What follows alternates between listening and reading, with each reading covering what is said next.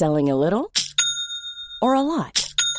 Shopify helps you do your thing however you cha-ching. Shopify is the global commerce platform that helps you sell at every stage of your business. From the launch your online shop stage to the first real-life store stage. All the way to the did we just hit a million orders stage. Shopify is there to help you grow. Shopify helps you turn browsers into buyers with the internet's best converting checkout. thirty-six percent better on average compared to other leading commerce platforms. Because businesses that grow, grow with Shopify. Get a one dollar per month trial period at shopify.com slash work. Shopify.com slash work. Hiring for your small business? If you're not looking for professionals on LinkedIn, you're looking in the wrong place. That's like looking for your car keys in a fish tank. LinkedIn helps you hire professionals you can't find anywhere else, even those who aren't actively searching for a new job but might be open to the perfect role. In a given month, over seventy percent of LinkedIn users don't even visit other leading job sites. So start looking in the right place. With LinkedIn, you can hire professionals like a professional. Post your free job on linkedin.com slash people today.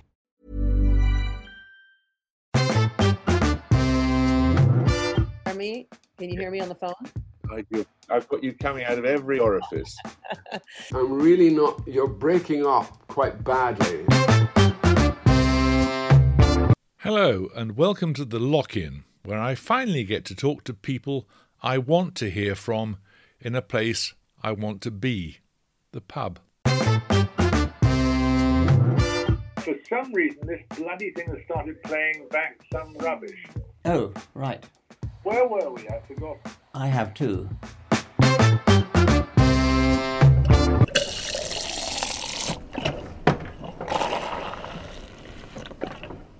Hello, we're locked in today with someone destined to drag, clanking behind them, the initials M P.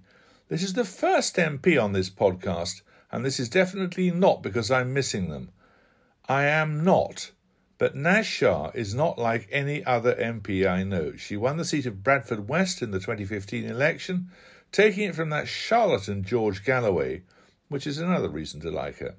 Her mother did time in prison for killing her abusive partner, again not common. Her family come from Pakistan. Naz, did you always want to be an M P? Oh, no, not at all. I, I only decided to actually... tried to become an M P in two thousand fourteen, and I was elected within a year of having the first conversation. So it definitely wasn't part of my career trajectory originally, no. What did you imagine you'd be doing? Um, I'd had all sorts of ideas. So I've, I, my background is public sector, and I'm passionate about leadership development. So I was doing a lot of work on leadership development, and I, I still do that. And I was I was even considering retraining and going back to college and um, retraining as a as a barrister. That was something that I was interested in doing because I'm quite a litigious type of person.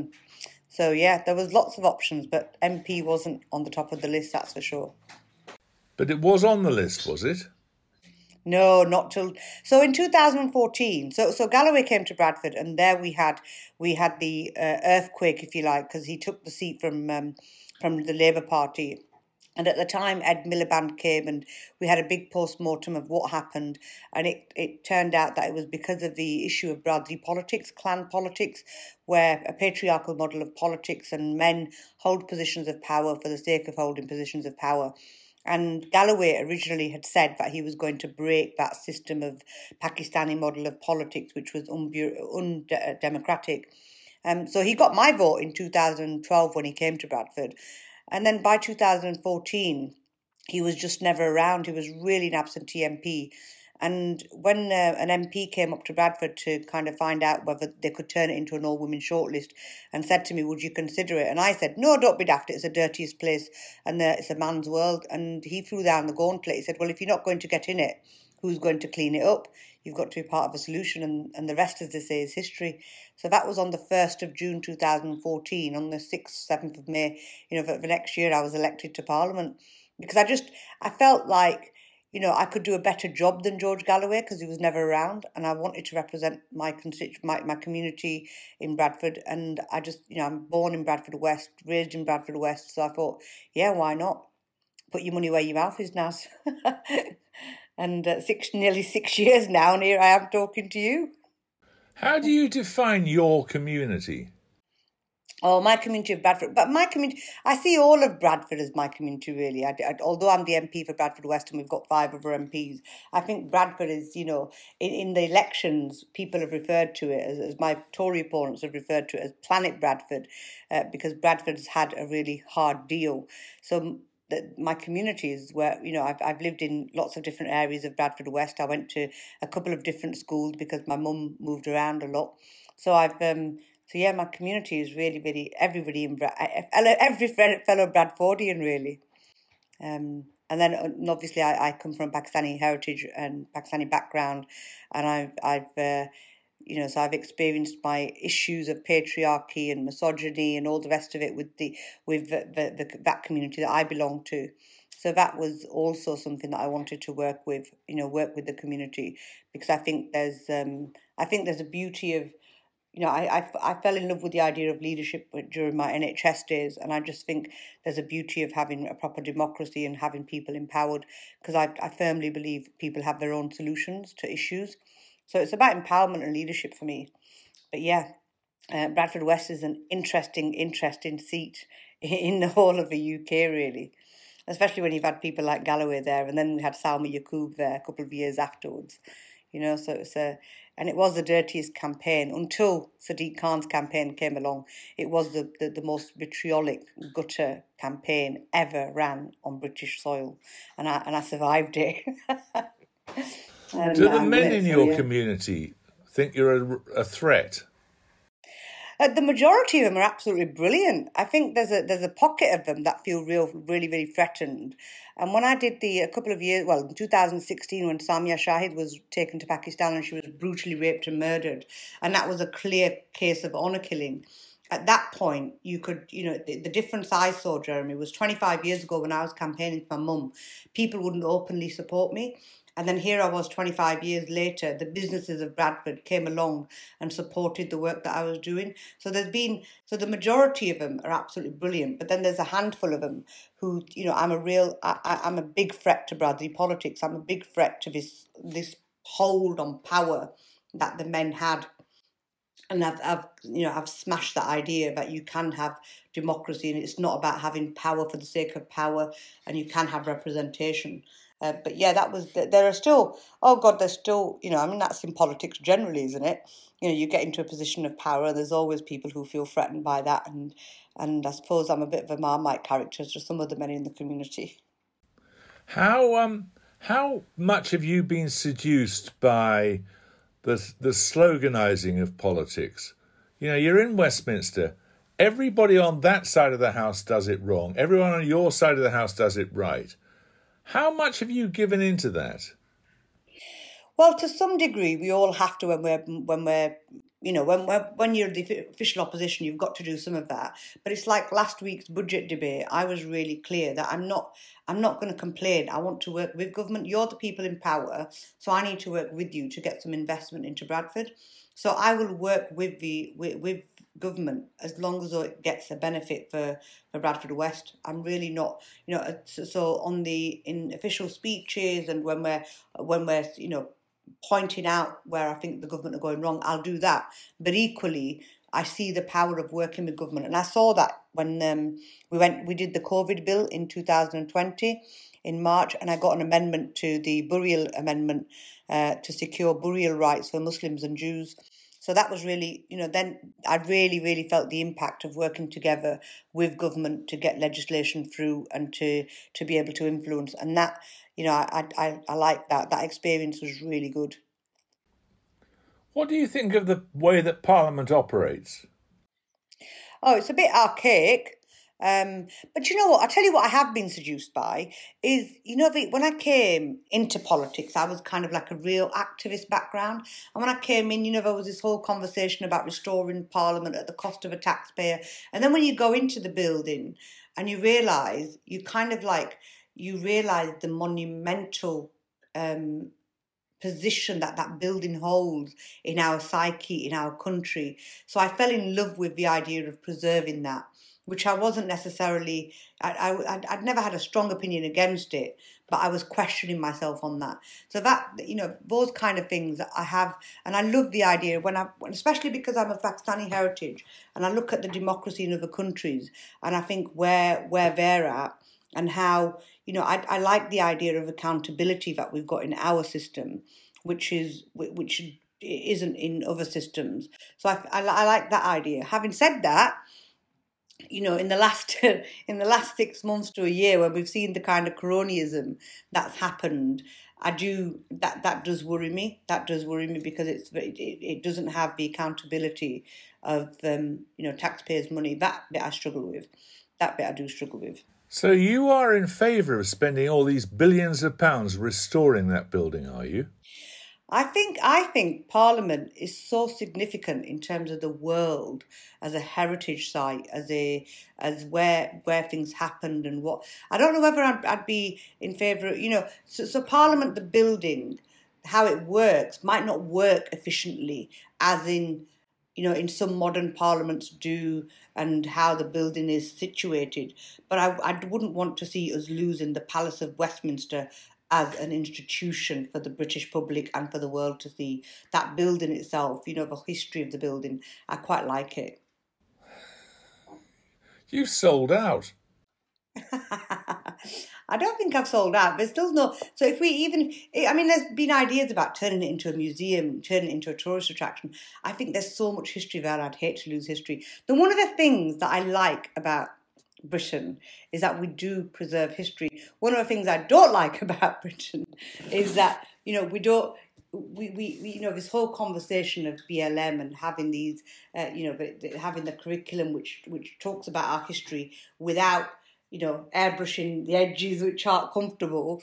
I think that bit, that bit I don't like about it, but I do, I do like the idea of understanding history. I think it empowers, it, it really, really teaches us as a person, especially as somebody who's not been to university, who didn't have a degree in history or economics or politics. You know, I'm, I'm on a learning journey myself. I think like I've got, I think going into Parliament, the six years that I've done being an M P, I think I've got, uh, I'm, I'm on my own kind of degree of learning here about history and what that means and what, how the British are and what, what, what, what does it mean to be British? All of that thing, I find it fascinating, just learning about the stuff. I really do. You almost sound as if you've come to love it a bit. I'm not sure. I love democracy. I love the idea of democracy. If I could package it and put it in places like Pakistan, I'd love to do that. And the reason I'd love to do that is I see where, where women are empowered, what differences that they can make. And when you've got education for children, what differences that can make. So I, because I spent a couple of years in Pakistan as a teenager, so I've got huge, huge attachment there. And it's my, you know, it's, it's a land of my parents. So I do see that there is something from here that I'd love to take and, you know, infuse it in, in that, in the ways that they work. Um, but so I love that bit.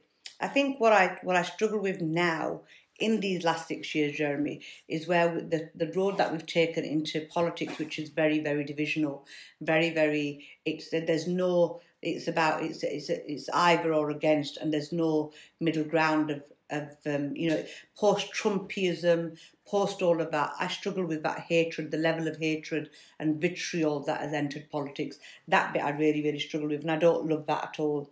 You know, is it, you know, and I really struggle with, you know, when I encourage other women to come into politics, I hate the idea that, you know, if you take a public position, the kind of abuse that you'd get, the kind of, you know, that's horrible. I mean, I, I won a libel case against Leave E U in October.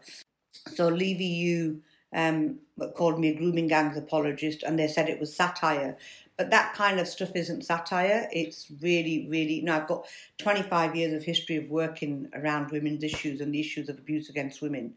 And then you have that kind of that Islamophobia, that racism, that post-Brexit stuff. That That's a bit that really disheartens me. So I don't think I'm in love with it. I'm, I love the idea of democracy, but I'm certainly not in love with politics as where it's at right now. I, I, I really, really struggle with a lot of it. And what do you think about Pakistan? Pakistan, I think Pakistan's got huge challenges. I think, um, you know, I, I, I mean, I try not because my one of my staff takes a lot of interest in Pakistan because his brother's in Pakistan, and he fills me he fills me in every couple of months. We have a conversation about it. But I do, but I do have a lot of a diaspora community in Bradford West. So for that reason, when it affects people, like so, like when COVID happened, when the flights weren't, you know, we were trying to repatriate people. At those times, I have to link in with the Pakistani authorities. I've had to link in with the Pakistani authorities when it came to the Samia Shahid murder, um, and I'm glad that they did take the response. Although I still haven't seen any justice for Samia. Um, so for. for I think it's got a it's, it's a it's a relatively young country. It's less than seventy-five years old. It's got a long, long way to go. You know, our democracy in comparison is hundreds and hundreds of years old. You know, so um, so I think it's got a long way to go. But I think um, you know, it's a I don't keep. So I've been to Pakistan. Uh, we've done as part of the Commonwealth Parliamentary Association. I've, I've, we went over and I led a delegation. Um, but um, yeah. But I like. I want to go back, and I want to show my, my kids haven't been to. You know, I've got a seventeen-year-old who six. Well, she's going to be seventeen next month. She only went over when she was a baby, when she was one. So I want to take my children over at some point once COVID is done, and we've got to, you know, because my boys haven't seen Pakistan. They don't know what, what I talk about or what their grandma talks about. You know, they're now nine and and thirteen.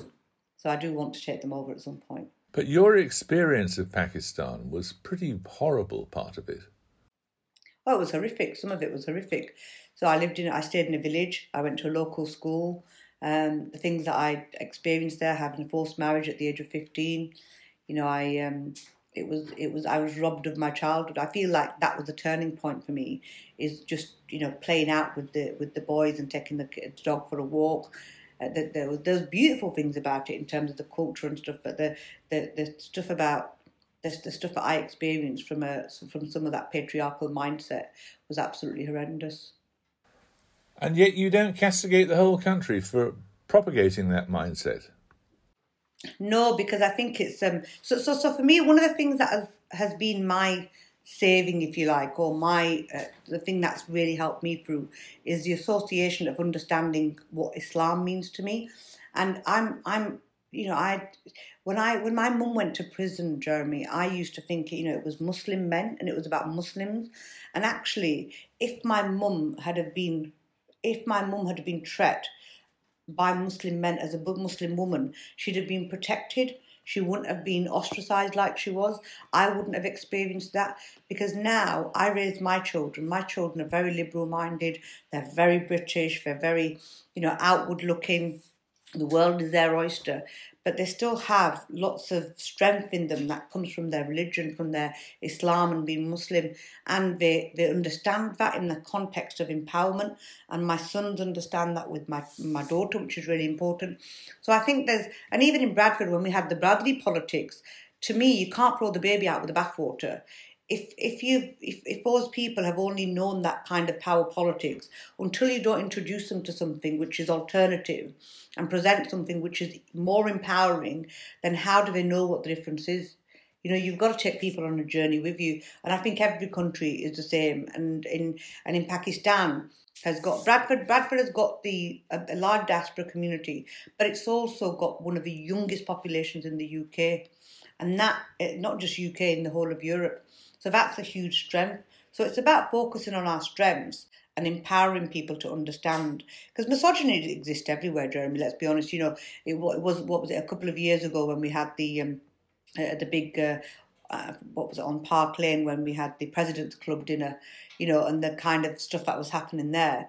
That was in modern-day Britain in, you know, in this century, where we had the, the misogyny that was experienced at that event, which was then cancelled.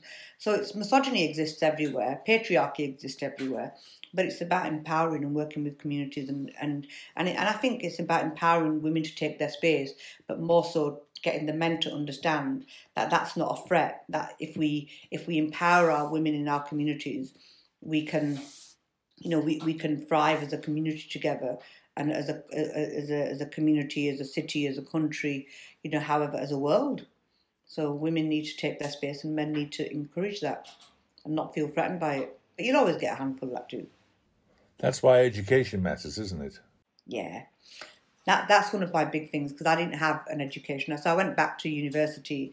Uh, so, so I went back to college to do a, an access course to get into university. So I got two equivalents of um, G C S Es and A-levels. Um, but they were, I never went back to university. And it's one of the things that I, you know, I wish I'd have had, had the chance to go back to university. And I and I wouldn't write that off, because I'm fifty in a few years' time, and it's something that I wouldn't mind even dabbling in through the Open University to just apply some discipline to my life. That's really hard. The Open Univers- University is the university I admire most, actually, because people who are studying there, they've got to really, really crack the whip on themselves. Yeah, it'll be it'll be hard, but it's something I have considered. I mean, I've been considering it ever since I got into Parliament, but I've just not had the time. You know, we've had we've had free elections, Jeremy, in the last six years.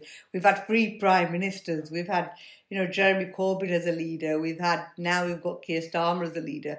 You know, and and it's it, it's been a and we've had Brexit in between. And now we've got COVID. So six years of politics is like so much. I mean, you've been you you've been interviewing politicians for years. You know, you it's never been this this. I've never known it to be this chaotic. I don't know what you what your feeling is, but the chaos in the last six years has been has been a lot. It really has. Re-elections. Do you want to get up the greasy pole in politics? Do you want to become a party leader or anything like that? No, I've got no ambitions as such. No ambitions as such. I, I, I, my ambition was, my my when I came into politics, it was to change the, the way, to change the dial for Bradford. I think by in the next few years, I think, you know, the work that I'm doing, I think will influence some of that. And if I if I achieve that, then I've done my job. You know, I think... Um, Politics, for some people, it's, you know, career politicians, it's something that they're there for, you know, for, for life, and they've spent years and years in Parliament. I can't see myself, um, you know, being being there as a party leader, definitely not. I've got no ambitions to do that. So what do you want to do with your life? What do I, so, so I've got three children, amazing children. My youngest is just nine at the moment. So um, when he when I came in, he was three years old. I've missed a lot of that. Um, I want to what what I want to do is bring inward investment into Bradford. My my constituency of Bradford. If I can get that investment and shift the dial, then I've done my job. I want to carry on with advocating on education and women. That's my big passion, because I think women empowered is, you know, it, it's beneficial to people and the communities. And I think I've also I also have a real passion around the issue of Islamophobia, because I feel like I'm an empowered uh, Muslim woman, and you know, this whole idea of what Muslims are in the world and the, the the kind of narrative that we've had in the last few years, some of that I really, really want to challenge. That's something I'm really, really passionate about. So I think equality. But I'm also, Jeremy, the other thing is, because I'm Shadow Minister for Community Cohesion, and the other thing I've noticed is, whilst I've been working on this brief for over last year, is that what we don't have, what we, we what we don't have is brave conversations in politics. And when I say brave conversations, so when I've talked about education and achievement and attainment and people going in and social mobility, because social, if we have social mobility right, we, we address lots and lots of issues. And Bradford has just been ranked the, first, the you know number one for social mobility university. But actually, there's a whole... There's a whole generation of men, in particularly white men, who don't go to university, and we're not having those kind of conversations, because there's so much, there's so much um, of that conversation which is hijacked by the far right, that we don't do enough as politicians. And I think, you know, I, I feel that Farage wasn't made overnight. Brexit didn't happen overnight. We all know that. It happened over years and years. And I think that was a lack of leadership. And I think politics was devoid of leadership for a very, very, very long time.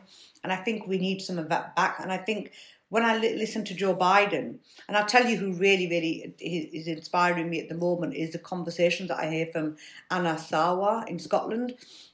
So I interviewed him, because I've got my own T V show on British Muslim T V now on a Friday night, and I tr- and I try to showcase stuff and showcase Muslims and showcase uh, it, people who are dealing with issues. So I had Angela Rayner on this week, and Shoma, who's been around, you know, who was uh, who's done lots of work with her book, and we talked about that. And it's really, really, what I find is that we need a narrative of of unity and humanity back in politics. And I feel that we're really, really missing that at the moment. And I just, if I was something that I could, if I had a magic wand and I had something to do, that's what I'd, I'd want a, a politics of peace and, and unity rather than a politics of division. And I, and I like um, what Anas Sarwar was saying at the moment is that I, I, and he really, really inspired me about the conversations around Scotland. And when he came on, he said lots of things which were really inspiring. And I think that's the kind of politics I'd want to support. But you can't be in favour of Scottish independence and in favour of the union. You simply can't do it. And when you try to get inward investment in Bradford West, you're going to be up against other places that want inward investment. What do you say? Yeah. So I'm I'm in favour of a union in Scotland. I'm in favour of what Anas Sarwar is saying about having a, a politics which is unified and not separated. And I'm I'm in favour of that. And yes, we there is there is conflicting uh, there is conflicting priorities for the government as a whole. But to me, I'm going to just lobby for Bradford West. And I think I can make the case for Bradford West. I would love to see Bradford West being the green capital, the, the, the green capital of the U K, because we've got the young population. Did you know, I've, I found out that Bradford has the softest water in the country, which is why Bradford was the powerhouse for when the, the industry of cotton and, you know, we've got velvet from Bradford, Manningham Mills, which is in my constituency, which adorns the Oval Office in White, the White House. You know, we've got the history of Bradford. It used to be it used to be the biggest powerhouse outside of London in the U K. There is so much heritage there. The buildings are so beautiful. I just feel that Bradford needs that, you know, the old, old industrial kind of, there has to be a renaissance in Bradford. And I think I'm going to I'm gonna be supporting. I, I think in five years' time, I'd love to do another interview with you and say to you, do you know what, this is what's happened in the last five years. Because I can see it happening. I really, really can. I hope you don't get beaten down. Nah, people like me don't get beaten down. It's like, you know, there was the, come on, how many times is, you know, statistically, where should I be? I've got both parents were in prison. Father was convicted, uh, no, for whatever, for his drug dealing. My mother was was in prison for killing an abusive partner. I've done campaigns. Statistically, me and my brother and sister, we lost our home, we lost everything, and here I am talking to Jeremy Paxman. Do you know what I mean? It's like, oh, oh, I still have that O M G moment of watching you on telly for years, and here I am having that conversation, and that's a privilege. I have my, I have a T V show, but what would the statistically, where should I be, Jeremy? And statistically, where should you know? Statistically, Bradford's got better chances than what I had of being here talking to you today. So why, why can't it happen? And I'm never one for why. It's always why not. You know, and it has been. It's got me so far, and I'm going to take, make sure Bradford Bradford gets gets there too. It's got to happen. Ready to pop the question? The jewelers at Blue Nile dot com have got sparkle down to a science with beautiful lab-grown diamonds worthy of your most brilliant moments. Their lab-grown diamonds are independently graded and guaranteed identical to natural diamonds, and they're ready to ship to your door. Go to Blue Nile dot com and use promo code LISTEN to get fifty dollars off your purchase of five hundred dollars or more. That's code LISTEN at Blue Nile dot com for fifty dollars off. Blue Nile dot com, code LISTEN. Hiring for your small business? If you're not looking for professionals on LinkedIn, you're looking in the wrong place. That's like looking for your car keys in a fish tank. LinkedIn helps you hire professionals you can't find anywhere else, even those who aren't actively searching for a new job but might be open to the perfect role. In a given month, over seventy percent of LinkedIn users don't even visit other leading job sites. So start looking in the right place. With LinkedIn, you can hire professionals like a professional. Post your free job on linkedin dot com slash people today. Burrow is a furniture company known for timeless design and thoughtful construction, and free shipping, and that extends to their outdoor collection. Their outdoor furniture is built to withstand the elements, featuring rust-proof stainless steel hardware, weather-ready teak, and quick-dry foam cushions. For Memorial Day, get fifteen percent off your Burrow purchase at burrow dot com slash A cast and up to twenty-five percent off outdoor. That's up to twenty-five percent off outdoor furniture at burrow dot com slash A cast. Okay, in the spirit of unity, who's your favourite Tory M P? So I really like Penny Mordaunt. Uh, Penny, because I worked with her during the... Um, we did the... Um, uh, Burrow amendment, and I found she was really, really... Uh, and Simon Clark, who was my opposite number at the time, and even... Even now, this is... So I get on as a person with Philip Davies really well, and I get on with Steve Baker really well. I think that as people, their politics are very different, but as individuals, you know, in Bradford, Philip and I have good conversations um, about Bradford, and we have lots and lots of, you know, with uh, you know, them... Um, we have lots of differences, to put it, to put it uh, bluntly, is... But as people, we got on really, really well. You know, I could, I could imagine challenge Philip, Philip, Philip, and and he's married Chester McVeigh. But I could imagine us sitting together and having a really, really good conversation and teasing out some of that stuff, which I think is really important. You know, Andrew Percy, I I got on really well with Andrew. Um, I got on quite quite. Victoria Atkins, again, fellow uh, member of the Home Affairs Select Committee. Uh, there's quite a, there's quite a few people, quite a few Tories that I do genuinely get on with. And you wouldn't be averse to having a meal with them or anything?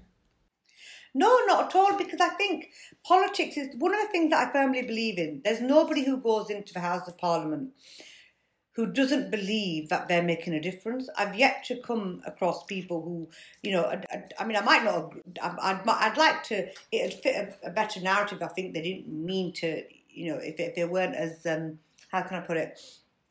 So, so everybody, including Boris Johnson, including everybody who I've really, really got serious concerns about what they do and how they go about their things, they believe in a political ideology and a, and a, and a, and a way of doing things which is different to mine, and that's the difference. But there isn't anybody who's going into politics to say, do you know what, I want to make it hard for people out there. I want. I don't want to make it easy for my constituents. There isn't. And one of the things as a constituency M P, if you're a strong constituency M P, you'll do the best for your constituents. You might not, you know, you might not politically agree with some, some somebody or their political ideology or the way they do it. So I really, really do struggle with political ideology of the Tory party. But as people, that doesn't mean to say I don't, I don't, you know, I don't hate anybody. I think that's, and I, and I don't dislike, I, I dislike the politics, but I don't dislike the people. I, some people I really do, you know, I struggle with it. I think, you know, come on. Get a grip, you know, Priti Patel, for example, you know, I really, really, but as a person, as a person, could I have a conversation with Priti? I'd be happy to have a conversation with Priti, because Priti and I are so, you know, so different, and we've got so much different ideologies, but I'd, I'd, I'd have that conversation, because without conversations, where are we going to, we, we're never going to get to a position where we're, where we're having even a conversation to be able to influence, and isn't the whole point of politics to influence and change things? Oh, is there anyone like you in Parliament? Yeah, I'd like to think there are. I, you know, I mean, it, it's hard. I've been with COVID, it's hard to, you know, I, I've got some amazing, amazing women in Parliament that I really, really admire. And I think, you know, in certainly in the two thousand fifteen intake, who are really, really making their mark. And I think they're, they're amazing people. So, yeah. Um, who are these people who are like you in Parliament? Angela Rayner. We, you know, Angela Rayner is hasn't come up through the normal career path in politics, so she's. I think she's something that I, somebody I find a lot in common with, of just making a difference to communities. But but also, I remember my police chief uh, um, superintendent when I first came into politics, and he sat there and he said to me, "Who do you think are the people in your intake who will, you know, who will, from a leadership perspective, do you think will be made real influences?" And I mentioned Jo Cox was in that uh, list, Stephen Kinnock, because again, don't forget, Jeremy, I came in through a very different route of politics. You know, within a year, I didn't know lots of my fellow parliamentary candidates, which is, I wasn't part of a Labour Party machinery. I hadn't been out. Loads of them came up and campaigned with me, which I was really grateful for. The ones that came up and campaigned in Bradford West, I got to know them through that experience. But I didn't have that kind of Labour Party understanding of how things worked in the Labour Party or anything. I was a member of the party, but we had a constituency Labour Party that had been suspended for years because of Rugby politics. So I had I had no real grasp on things um, at the time. And then, you know, Louise Haigh, I've got a lot of time for Lou, uh, Louise. I've got a lot of time for, you know, Jess Phillips with, with the, uh, you know, at the time. I, I felt that she was going to make a real difference, and I think, you know, th- this week what I've seen of her, I've really liked her, her stance on things. I've, um, you know, we're streeting. Um, there's quite a few people who came into in my intake who I thought were, you know, I thought would, um, Jo was definitely, from from what I remember of Jo, she was definitely in that list of people that I thought would be making making a difference. Who was asking you these questions? I thought you said a police superintendent or something. Yeah, well, the police superintendent, Simon Atkin, and I once sat, sat there and said to me, so, so who do you think, you know, out of your intake, what is it like? We were just having a general conversation about politics, and he says, who do you think will be the movers and the shakers of the next, you know, are there any future leaders in there? And I just went off this list and I thought, you know, I think they've got potential. I think they're good. I think they're good. Do you know? So we had this conversation, like you do. But I'll never forget that conversation. Does skin colour make any difference? Does skin... Yes, of course it does. Of course it does. Um, it's it's uh, there was um, there there was some so so there's so there was one incident which I which I'll probably.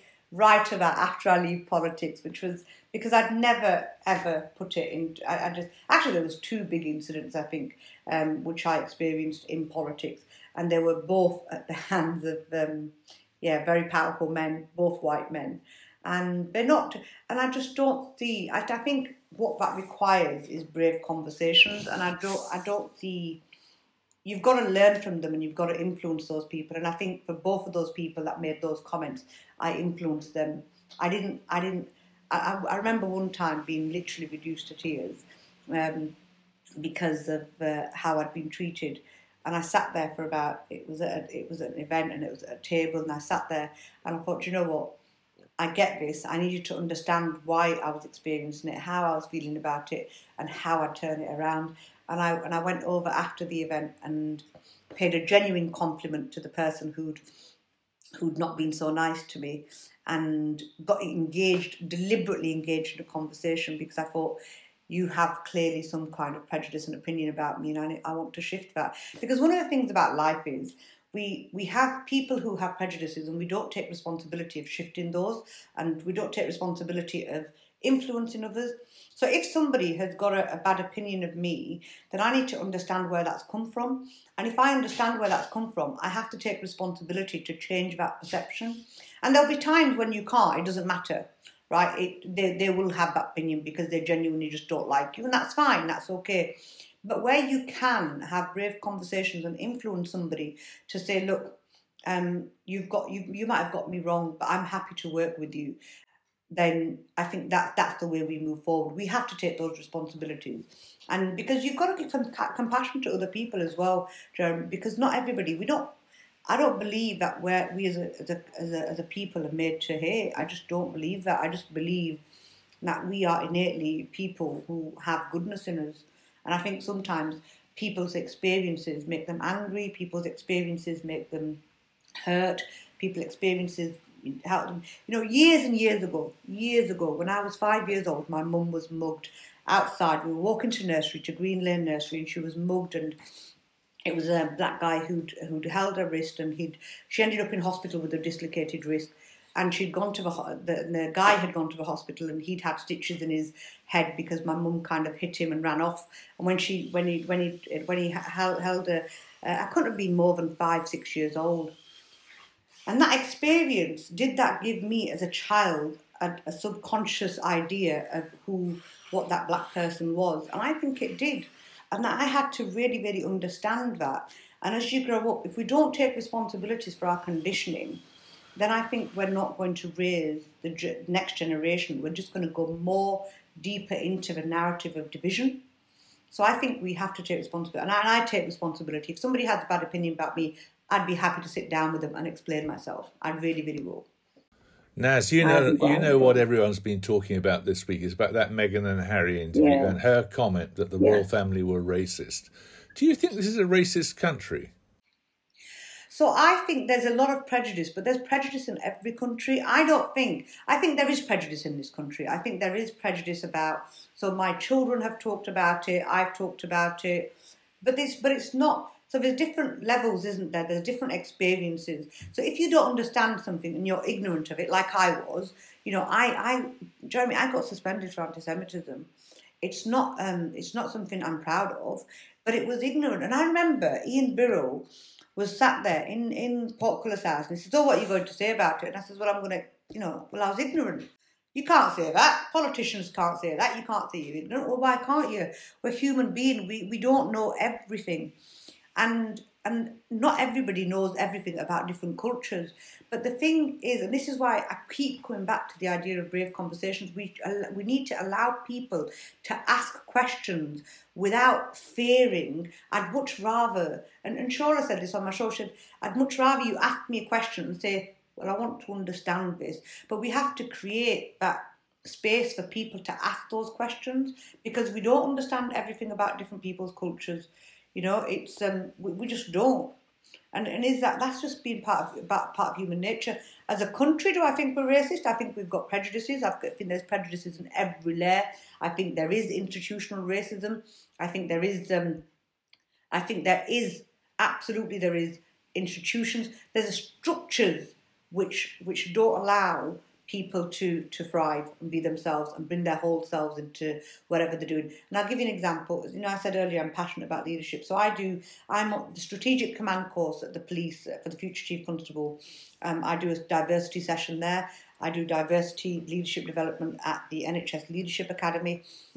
And often what happens is, so, and I say this to the police officers, so what you'll do is when you go into leadership development, the institutions and the N H S did to me, we're, good, we're going to give you these um, master classes for B I M senior leaders.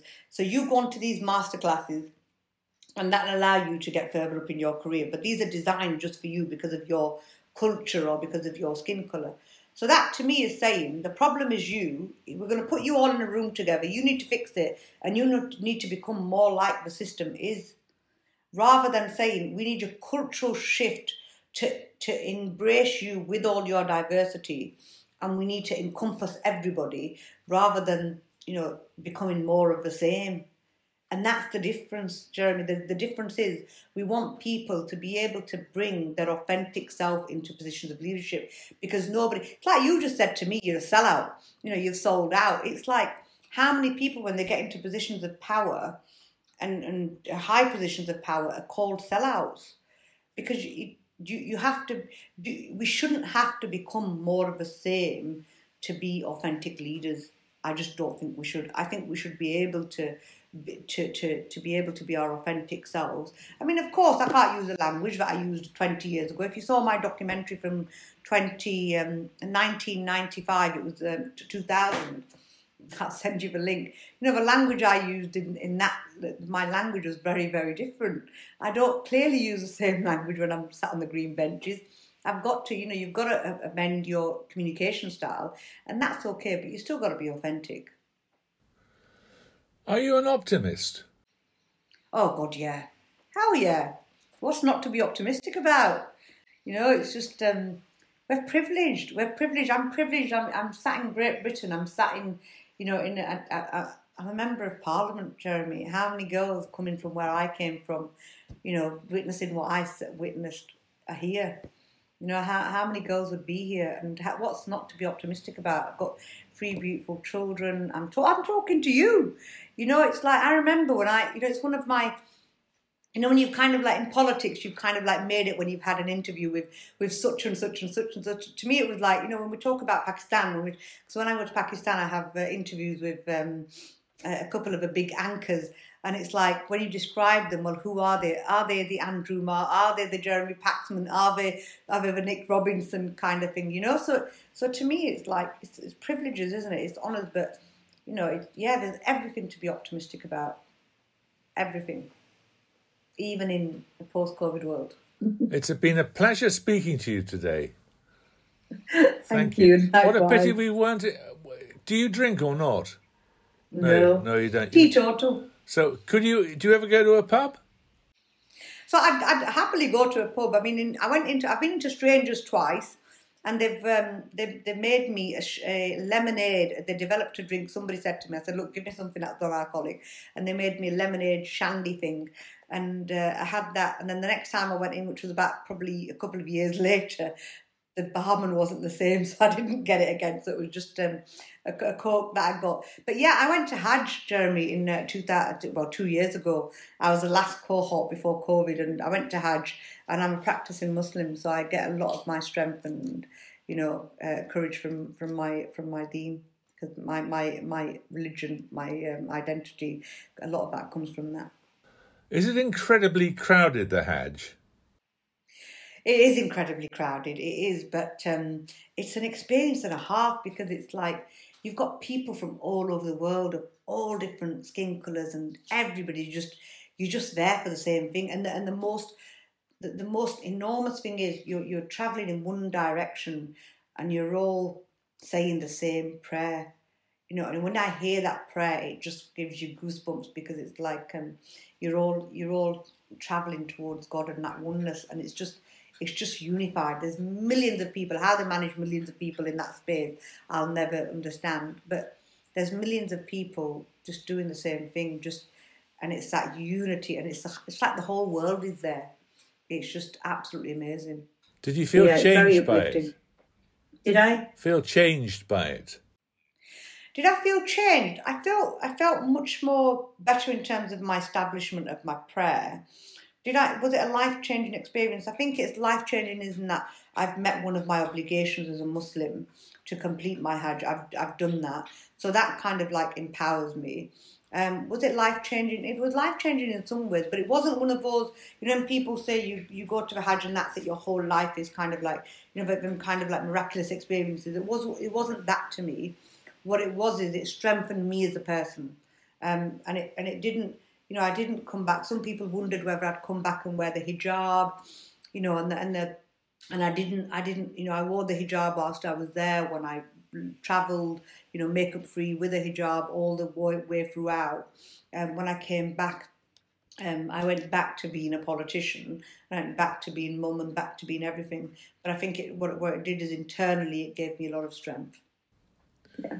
Do you think we understand? I don't really understand what it must be like to be...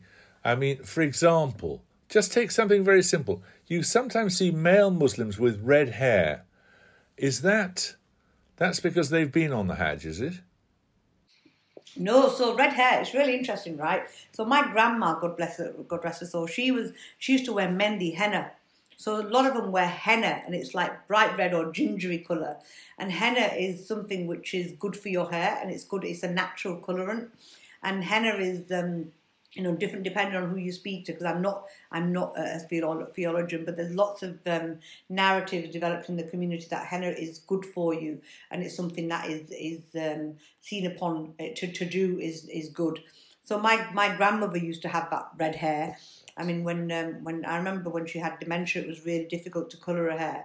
And my granddad had the same kind of orange beard uh, when he was um, when, when uh, and I was, I was quite close to him. So I think that red hair is just the henna, and it's not nothing not associated with the Hajj or anything. With the Hajj, if anything, what's associated with the Hajj and Umrah is a smaller pilgrimage. Is men usually shave their hair, so they they come back with bald heads, um, because they shave it. This is fascinating. And uh, is it? And uh, it's Ramadan soon, isn't it? Yeah, it's Ramadan in a few weeks, so we're kind of like gearing up to, you know, get my body into shape to do it. It sounds awful, because there's so much of the day you can't eat. Um, it's actually, first few days are really difficult, so you go through these, there's these really good um, uh, guides now, and technology is amazing, because there's good apps that show you that the first day, this is what will happen, so you you're, you're, you know, you you really struggle, your your tongue, that kind of dryness, and all the rest of it. And then by by day, day ten or day eight, you're kind of like detoxified, and your energy levels boost up. And your energy levels boost up because it's using all your reserves, and it's actually a brilliant detox, right? You should, you should, even if it's not, no, a lot of people do intermittent fasting. It's it's a big thing. Well, my mother's been doing intermittent fasting, not because it was intermittent fasting, but because it was a it's one of the good things to do from a religious point of view for the last, you know, I think it was more than twenty years. And it and it helps her because she's sixty-seven and well, no, she's sixty-eight and she's got better figure than me. You know, so she's it, it does work. So intermittent fast, there's a lot of things that we we do, which are kind of like now in the Western world is understood as, you know, really, really good hacks of keeping fit and stuff. But but, diet, but a detox, a, a, that yearly detox really does, it, it helps you kind of reset the dial on yourself as a the person. It makes you concentrate on you. Um, and that and you need to concentrate on you because you have to be the best version of you to be, you know, to to... to be the best version of you as a human being, and that helps you. It really does. I've heard people, you know, saying that uh, there's going to be a Muslim takeover in the West. But do you know, listen, the, listening so, to you doesn't sound like that. Do you know, the hilarious thing is, right, and I, and I heard this, I can't take credit for this, it was Baroness Varsity who said it, where she joked one time and she said, oh, we're less than five percent of the population, but somehow we're going to have a Muslim takeover of the U K and Sharia law and everything else. And, and the, the, the hilarious thing is, if you look at Sharia law, the first tenet of Sharia law is that you've got to abide by the law of the land, whichever land you're in. You know, so so that's the first tenet of Sharia law. So there's nothing about Sharia law that is going to come into this country. We're going to take over.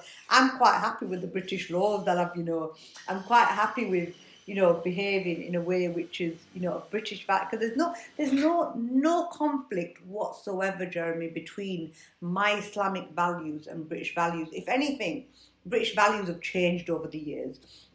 You know, there, there, there was, um, I remember the, the leaflets that I saw when I came into politics that the Tory party used, if you, you know, using an N word and saying, if you want an N for your neighbour, vote Labour. There were, there were homophobic leaflets. There was all of that. Whereas, you know, that, that British values has evolved over time to encompass differences and all, but, you know, you, but to me, Islamic values, Muslim values have always been human values. I think they get misinterpreted. I think people use them, to, and, and that's with anything in life. You've always got your your um, extremists who want to home in on something, and your radicals, and they want to turn something into it means turn it into something else, and that happens in all cultures and all communities. But genuinely, if you look at all religions and all, there, there is no, A, there's no t- takeover. I can reassure your listeners there's no takeover by Sharia councils or Sharia courts as they're known. There's none of that happening. We're very, Muslims are very, very much part of the fabric of British society, and we're very proud of it. You know, we, we, um, we some of the charity work that goes on amongst British charities and Muslim charities, especially during Christmas, I think it's brilliant. We did the big, uh, there was a big lovely cup of tea campaign over Christmas. You know, Christmas is one of those times where Muslims try and reach out. And then there's this whole thing about, oh, well, we don't celebrate Christmas and all. You know, I've got a big, you know, I've got a big Christmas tree every year. I mean, my daughter put it on a Snapchat and she does get the odd, te- well, you you can't be, you've, you've got that ignorance of, hang on a minute, you've got a Christmas tree in the background. You've got a, you've got a, you know, you do presents on Christmas Day. Yeah, it's a big part of our, it's a big part of our kind of, you know, my kids love Christmas. They love their Christmas presents. No, I mean, um, I think it's not just because of the Christmas present. I think, no, I did a, and I did a big turkey and I did a big lamb this Christmas. You know, I did uh, the whole trimmings and everything. So there's not, and, and many Muslims, you know, we're, we're not, um, we're not in a, a box. You know, there's different things about us and where we, you know, we contribute to different aspects of British life, just like you, you do and others do. It's been an absolute pleasure talking to you, Naz. Good luck to you. Thanks, Jeremy. Thank you. Well, there you are, Naz Shah. A walking rebuke to the lazy commonplace that our politicians are all the same. They're not. Next week, we've got Jake Fiennes, yet another distinguished member of the Fiennes clan, and no less accomplished in his own line of work, which happens to be the conservation and restoration of wild habitats, specifically on the Holcombe estate in Norfolk. He's a man who knows his warblers from his robins, and we had a lovely chat about birdsong, birds, hedges, the important things in life. Do join us for that, and in the meantime, keep buggering on. Hey, it's Danny Pellegrino from Everything Iconic. Ready to upgrade your style game without blowing your budget? Check out Quince. They've got all the good stuff, shirts and polos, activewear and fine leather goods, all at fifty to eighty percent less than other high-end brands. And the best part? They're all about safe, ethical and responsible manufacturing. Get that luxury vibe without the luxury price tag. Hit up quince.com slash upgrade for free shipping and three sixty-five day returns on your next order. That's quince.com slash upgrade. Even when we're on a budget, we still deserve nice things. Quince is a place to scoop up stunning high-end goods for fifty to eighty percent less than similar brands. They have buttery soft cashmere sweaters starting at fifty dollars, luxurious Italian leather bags, and so much more. Plus, Quince only works with factories that use safe, ethical, and responsible manufacturing. Get the high-end goods you'll love without the high price tag with Quince. Go to quince dot com slash style for free shipping and three sixty-five day returns.